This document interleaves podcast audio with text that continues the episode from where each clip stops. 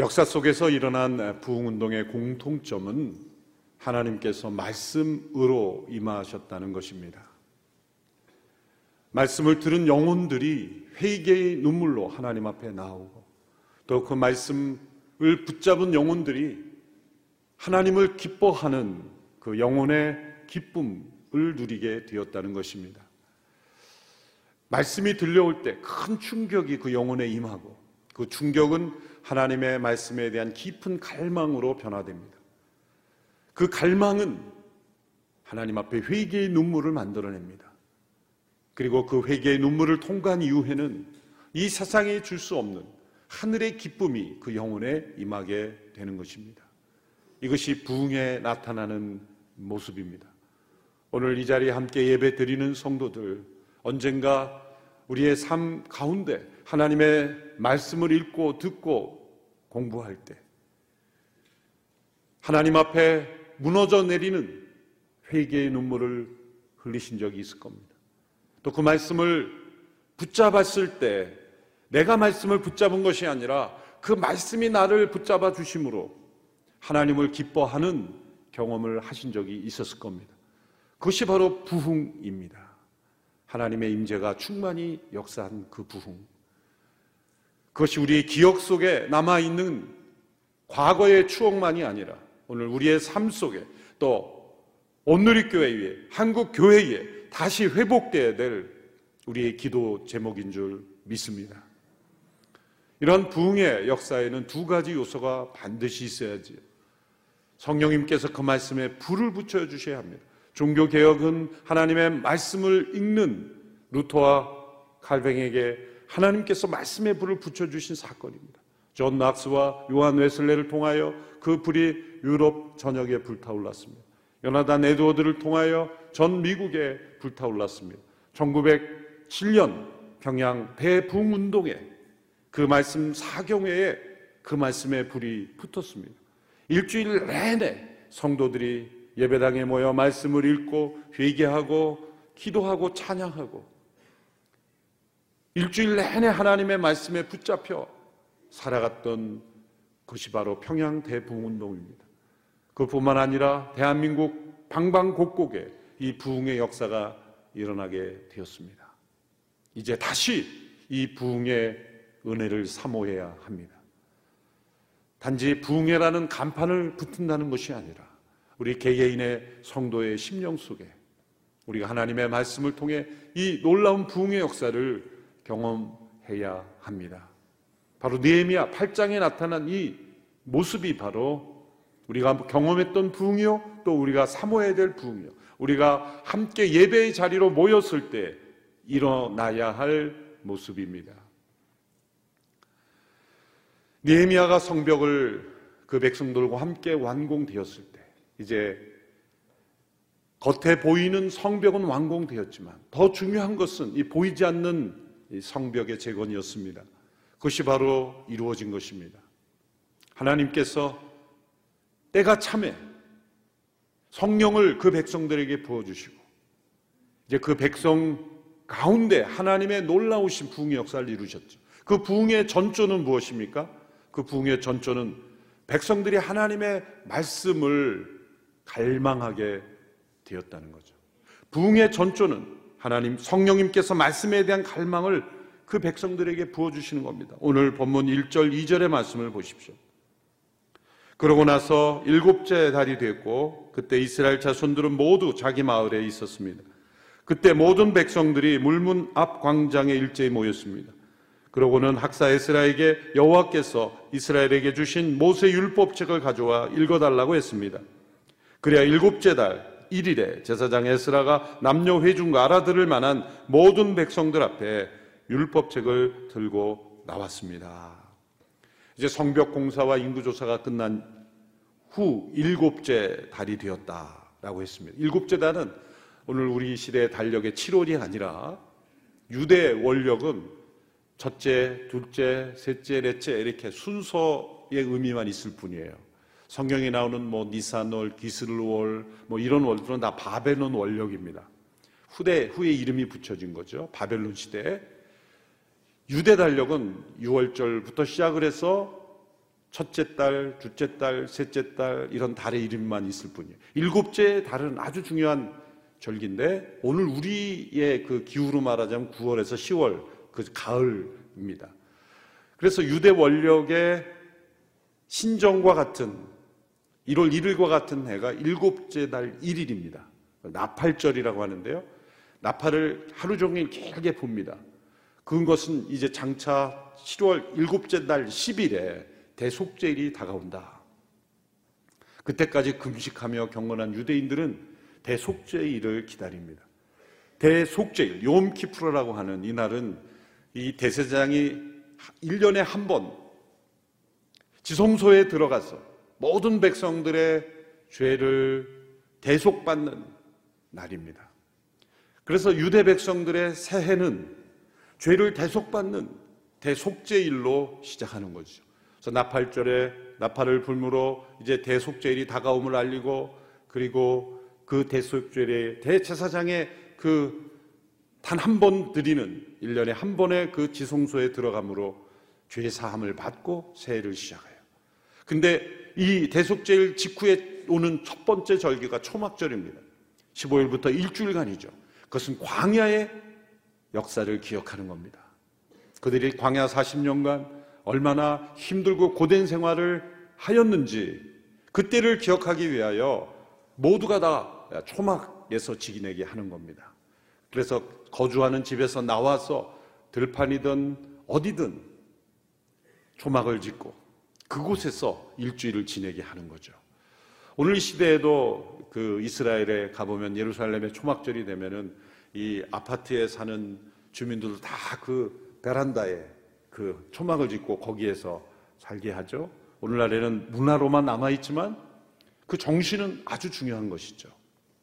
이렇게 7월 일곱째 달에는 중요한 절기들이 모여 있습니다. 그래서 그 백성들이 함께 모이는 것은 당연한 일입니다. 그런데 특이한 것은 그 함께 모인 백성들이 율법책을 읽어달라라는 요청을 해왔다는 것입니다. 에스라에게. 에스라는 이미 2차 포로기한 때 이끌었던 지도자이죠. 그 에스라에게 하나님의 말씀을 율법책을 읽어달라고 요청한 것입니다. 이 말씀에 대한 갈망은 니에미아의 지시와 명령으로 이루어지는 것이 아닙니다. 성벽 제거는 니에미아의 리더십으로 함께 백성들을 힘을 합쳐 이룰 수 있었지만 이 말씀에 대한 갈망은 지도자가 지시한다고 이루어지는 것이 아닙니다. 이것은 성령님께서 부어 주시는 겁니다. 오늘 이 시대의 혼탁한 시대는 아모스 선지자가 예언한 기가를 느끼는 시대입니다. 아모스 8장 11절의 말씀 주 여호와께서 하신 말씀이다. 보라 그날이 곧 올 것이다. 내가 땅을 심하게 줄이게 할 것인데 먹을 것이 없어서 줄이는 것이 아니고 물이 없어 목마른 것이 아니다. 여호와의 말씀을 듣지 못해 굶주리고 목마를 것이다. 하나님의 말씀에 대한 굶주림의 시대입니다. 말씀에 대한 권위가 무너지고 이 말씀이 고대 시대에 있었던 고전으로만 여겨지는 이 시대. 이 말씀을 듣지 못한 굶주림과 목마름의 시대가 올 것이다. 바로 이때가 그 시대가 아닌가 생각합니다. 그런데 하나님은 우리에게 이 말씀을 통해 부흥을 주십니다. 이 부흥의 시작은 어떤 모습입니까? 백성들이 말씀의 귀를 기울이는 것입니다. 오늘 본문 8절의 말씀을 보십시오. 같이 읽어볼까요? 시작. 그리고는 물문 앞 광장에서 남녀와 알아들을 만한 모든 사람들에게 이른 아침부터 정오까지 율법을 큰 소리로 낭독했습니다. 그러자 모든 백성들이 그 율법책에 귀를 기울였습니다. 그들은 이른 아침부터 정오까지 적어도 여섯, 일곱 시간 정도가 됐을 겁니다. 그 시간 동안 율법을 경청했다는 겁니다. 귀를 기울였다는 겁니다. 아마 오늘 시대에 예배당에서 여섯, 일곱 시간 말씀을 계속 낭독하는데 들으라고 하면 꼭 이렇게 지루하게 해야 되나 그렇게 말씀하지 않으실까요?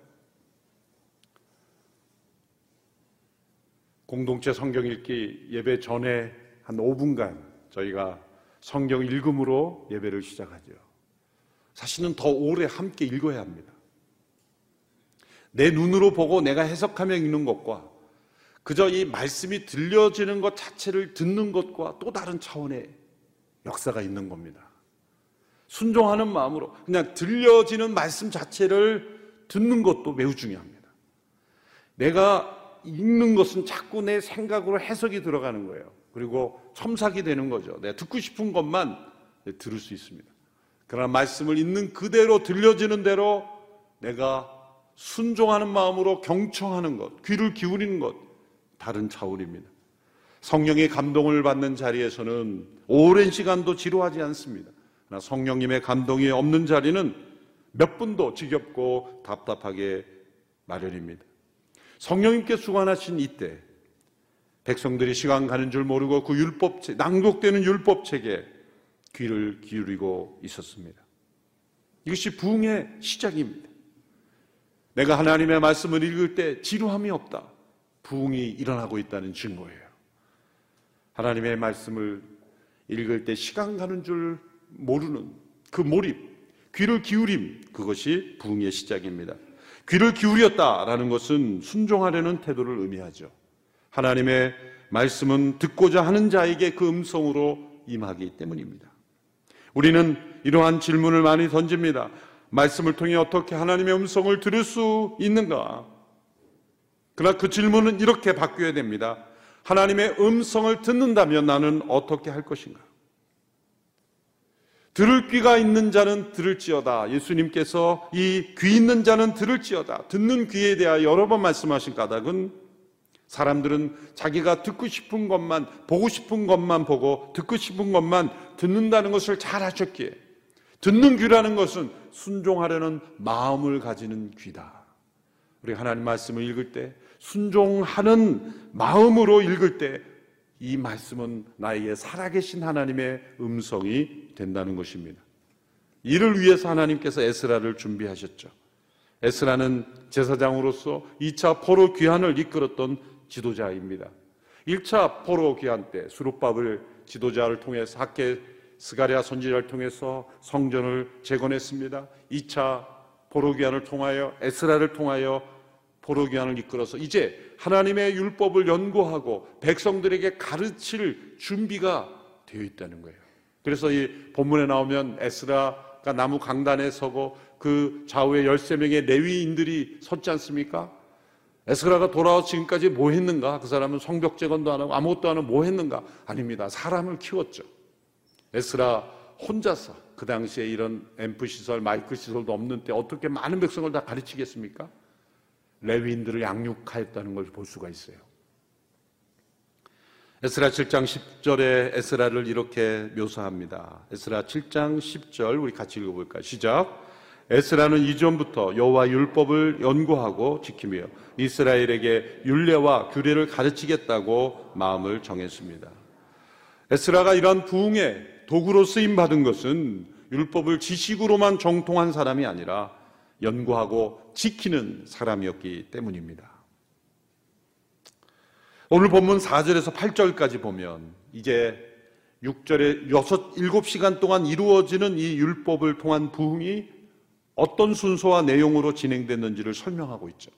그래서 1절에 3절까지 내용을 다시 반복하며 설명하는 일종의 문학 기법이죠. 우리 창세기 1장 1절에 대초에 하나님이 천지를 창조하시니라 이거는 위대한 선언입니다. 그리고 뒤에 보충을 해가듯이 이제 이 부흥이 어떻게 구체적으로 이루어졌는가를 우리에게 설명합니다. 세스라가 나무 강단에 서고 그리고 좌우에 13명의 레윈들이 서서 이제 나누어서 백성들에게 그 율법을 읽어주고 말씀을 가르쳤다는 것입니다. 그래서 부흥의 중심에 무엇이 있습니까? 하나님께 대한 경배와 그리고 말씀을 설명하는 강해가 있다는 겁니다. 이 모습이 바로 우리가 오늘 이 시대에 드려지는 이 예배의 가장 전형적인 모습을 이미 보여준 것입니다. 첫째로 율법을 읽기 전에 하나님께 대한 경배와 찬양이 있었습니다. 5절, 6절의 말씀을 같이 한 목소리로 함께 읽겠습니다. 시작. 에스라가 백성들 위에 서서 그들이 보는 앞에서 그 책을 펼쳤습니다. 그가 책을 펴자 백성들이 다 일어났습니다. 에스라가 위대하신 하나님 여호와를 찬양하자 온 백성이 손을 들고 아멘 아멘 하고 대답하며 얼굴을 땅에 대고 납작 엎드려 여호와께 경배했습니다. 율법책을 펼치자 백성들이 다 일어났다는 것. 여기 보면 백성들의 행동, 모션이 나오죠. 그 책을 펼칠 때 다 일어났고 그리고 하나님을 찬양했고 아멘 아멘 하며 그 말씀에 응답했고 그리고 또 땅에 바짝 엎드려 경배했다. 때로는 일어서서 하나님께 경배하고 때로는 바짝 엎드려 또 하나님께 경배했다. 이 경배의 모습에 포함이 되어 있는 거예요. 때로 우리가 예배 시간에도 일어서서 하나님을 찬양하기도 하고 또 때로 하나님 앞에 엎드려 예배 드릴 수도 있어야 돼요. 이런 경배와 찬양이 말씀을 듣기 전에 그들에게 있었다는 거예요.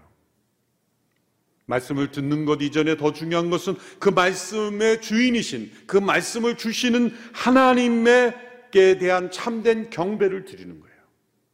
이 찬양과 경배 가운데 말씀을 들을 때 우리에게 참된 순종의 자세가 이루어지기 때문이죠.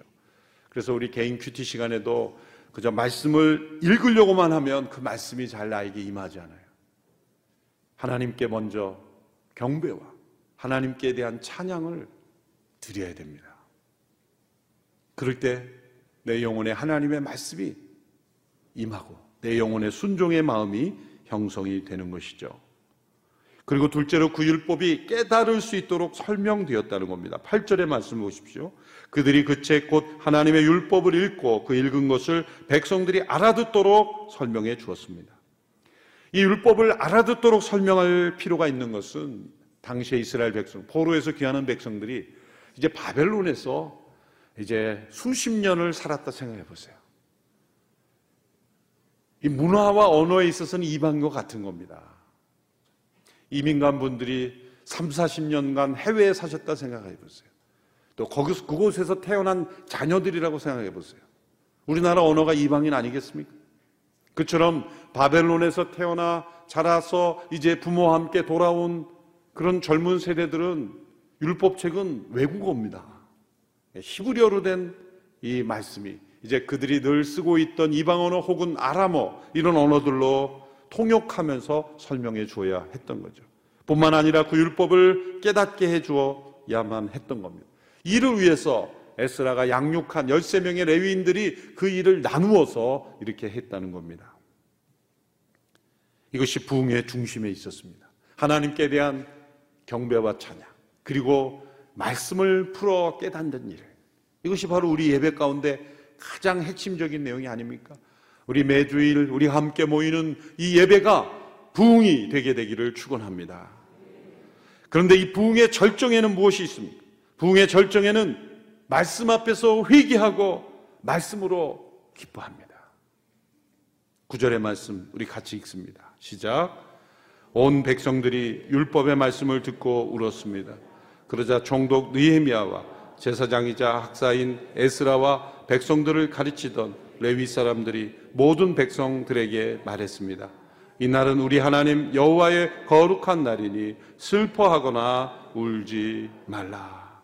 온 백성들이 율법의 말씀을 듣고 울었습니다. 왜 울었을까요? 어떤 눈물이든지 이유가 있는 겁니다. 그저 인생이 서글퍼서 힘들어서 우는 눈물이 있습니다. 또한 분해서 흘리는 눈물도 있습니다. 억울해서 흘리는 눈물도 있습니다. 너무 기뻐서 흘리는 눈물도 있죠. 그러나 이 눈물은 그런 눈물이 아닙니다. 하나님의 말씀 앞에서 우리가 얼마나 하나님과 멀리 떨어져 있는가를 깨닫고 흘리는 눈물입니다. 이 눈물이 부흥의 절정입니다.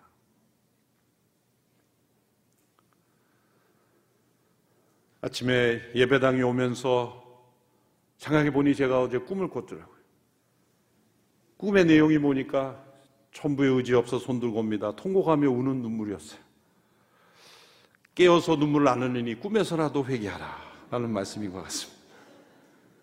전부의 의지 없어서 손 들고 옵니다. 그래서 울면서 회개하는 꿈이 생각이 났습니다. 말씀 앞에서 내가 하나님과 얼마나 멀리 떨어져 있는지, 이제 이 왜 포로 기간이 있는지, 여러분 왜 이 코로나 기간이 있는지, 우리는 하나님 앞에서 울어야 되는 거예요.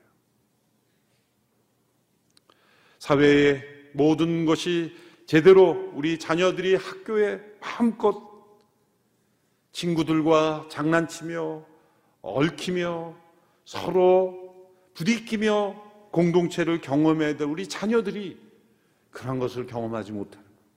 우리 성도들이 함께 예배 드리는 데 제한을 받는 것. 사회 곳곳에서 왜 이러한 일이 있는지 우리는 말씀 앞에서 하나님을 멀리 떠난 인간들의 폐역함을 놓고 슬피우며 회개해야 합니다. 이런 참된 회개를 경험해야 그 이후에 하나님을 기뻐하는 기쁨이 샘솟습니다.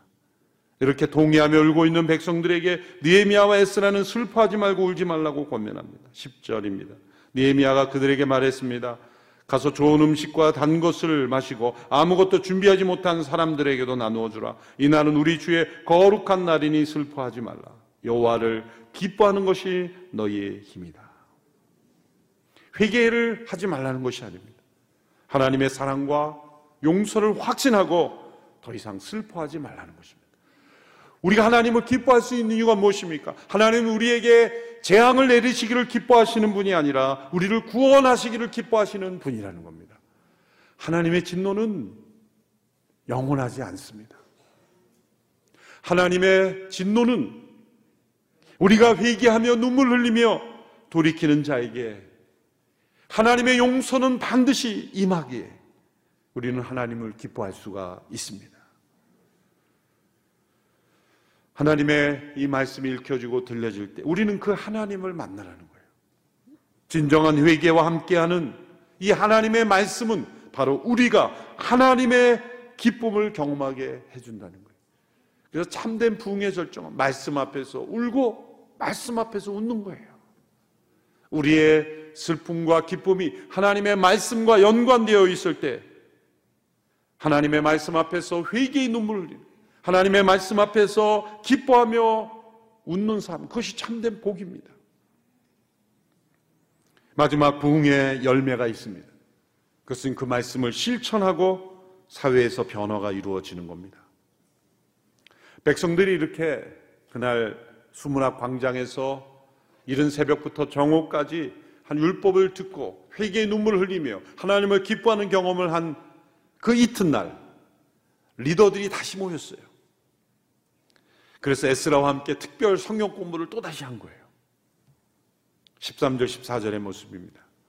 그 이튿날 온 백성들의 족장들과 제사장들과 레위 사람들이 모여 율법의 말씀을 들으려고 학사 에스라를 둘러쌌습니다. 그들은 율법에 기록된 것으로 여호와께서 모세를 통해 명령하신 것을 발견했습니다. 곧 이스라엘 백성들은 일곱째 달 절기 동안에 초막에서 살라는 것과 그들이 잃어버린 중요한 절기들을 다시 깨달았다는 겁니다. 그리고 일곱째 달 바로 그때 즉시로 실천해야 될 것이 바로 초막절이라는 걸 깨닫고 모든 백성들에게 초막절을 지키도록 지시합니다. 즉각적인 순종이었죠. 이렇게 하나님의 말씀이 부흥 가운데 임하게 되면 예전에 지키지 않았던 말씀을 지키게 되고 예전에 끊지 못했던 것을 끊게 되고 실천할 수 없었던 것을 실천하게 됩니다. 그래서 그들은 지붕들, 하나님의 전들, 수문학 광장, 에브라임문 광장, 어느 곳 할 것 없이 초막으로 가득 찼다는 거예요. 오늘 이 시대에 정말 한국 사회와 한국 교회에 참된 부흥이 임한다면 우리는 과거 하나님께서 6.25 전쟁 가운데 가장 어려웠던 인생의 역사의 시기 가운데 우리가 어떤 은혜를 받아야 했는지를 기억하는 어떠한 역사가 일어날 거예요. 그 감격이 우리에게 회복될 겁니다. 이 조막절이 의미하는 또 하나의 의미는 무엇입니까? 사회가 개혁되었다는 거예요. 사회가 변화되었다는 거예요. 이 초막절을 지킴으로 하나님께서 이 절기를 마련하신 이유는 무엇입니까? 역사 속에 중요한 교훈을 배우도록 하신 거예요. 그들이 왜 바벨론을 포로로 잡혀왔는지를 깨닫게 하시는 거예요. 이것이 사회의 변화, 사회의 정화입니다. 이 나라 민족이 과거 역사 왜 타민족의 지배를 받아야 했는지, 전쟁에 쓰라는 아픔을 겪어야 했는지를 깨닫는 것, 이것이 사회의 변화입니다. 다시는 그러한 일이 일어나지 않도록 깨어 있는 것, 이것이 사회의 변화입니다. 하나님의 말씀 앞에 바로 설 때 이 사회도 든든히 서가는 것입니다. 예배당에 많은 사람들이 모여서 그렇게 찬양하고 말씀을 배운다고 사회에 무슨 일이 일어나는가? 세상은 그렇게 볼 수 있을 겁니다. 그러나 함께 모여 예배하는 백성들이 이 네미야 8장에 나타난 이 부흥의 역사를 체험하고 변화될 때 놀랍게도 우리 성도들이 흩어져 사회에 나갈 때 그 사회는 변화되는 거예요. 조용한 혁명이 일어나는 거예요. 어떤 법으로도 변화시킬 수 없었던 사회의 변화가 일어나는 거예요. 그리고 그 성도들이 사회 곳곳에 리더십으로 영향력을 발휘할 때 사회는 변화되는 것입니다. 다시 이 나라 민족 가운데 그러한 변화가 일어나기를 우리가 함께 기도해야 할 것입니다. 그러려면 우리가 먼저 하나님의 말씀 앞에서 회의에 눈물을 흘리고 하나님의 말씀 앞에서 하나님을 기뻐하는 영혼의 힘을 얻고 참된 부흥을 경험하는 우리 성도들이 되어야 할 것입니다. 우리 모두가 이 참된 부흥을 사모하며 이 어려운 때, 이 나라, 이 민족의 참된 변화가 일어나도록 우리 성도들의 심령 속에 한국 교회 위에 영적 부흥을 사모하는 복된 주일이 되시기를 축원합니다. 기도하겠습니다. 살아계신 하나님, 네미야 8장에 나타난 이 놀라운 영적 부흥을 오늘 우리도 다시 사모합니다. 한국 교회에 임했던 이 놀라운 부흥의 역사가 식어지지 않게 해 주시옵소서. 말씀이 읽혀지고 들려지고 함께 공부하고 가르쳐질 때 성령의 불이 임하게 하여 주시옵시고 영혼이 회개하며 영혼이 하나님을 기뻐하는 힘을 얻게 하옵소서. 말씀을 행함으로 사회가 변화되게 하옵소서. 예수님의 이름으로 기도합니다. 아멘.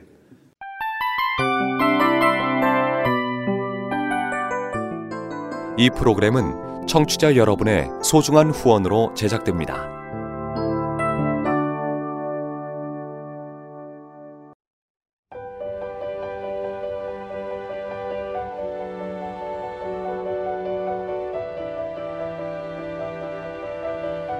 세상에는 수많은 교회들이 있지만 더 깊이 있는 말씀 강해를 찾기 위해 크기로만 교회를 선정하지 않습니다.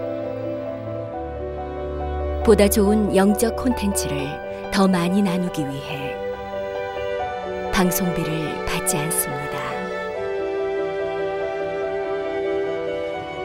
1년 365일 복음만 전하고 싶어서 우리는 광고를 하지 않습니다.